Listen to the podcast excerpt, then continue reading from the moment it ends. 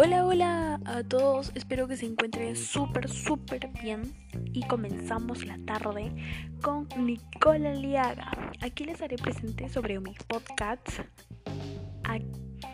aquí en su emisora favorita. El día de hoy les tocaré un tema muy importante que nos aborda desde hace mucho tiempo. Muy, pero muy importante la verdad, que en muchos de nosotros no le tomamos tanta importancia. Se trata nada más y nada menos que la contaminación del aire.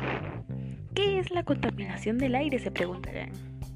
Es la presencia en el que el aire de materias o formas de energía que implican riesgos, daños o molestias graves para las personas, seres de la naturaleza popular, así como que puedan atacar a distintos materiales, reducir la visibilidad o producción de olores desagradables y enfermedades. Como hoy en día estamos viendo demasiadas enfermedades que nos causa mayormente para la para la respiración, ¿no? el sistema respiratorio. ¿Y qué nos puede causar o en qué nos afecta esto?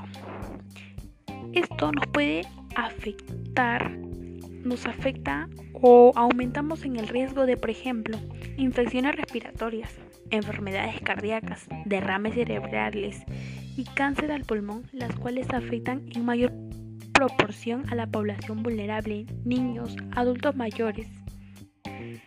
Y aquí lo que debemos hacer es dar unas soluciones pequeñas pero que nos sirvan mucho.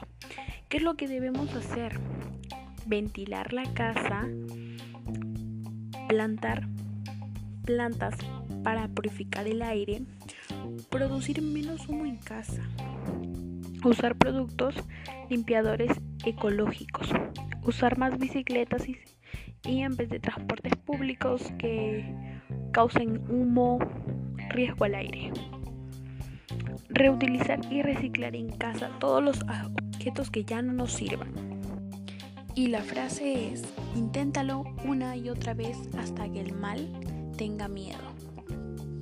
Y bueno chicos y chicas, nos vemos aquí en otro próximo emisión aquí en tu radio favorita. Chau, chau.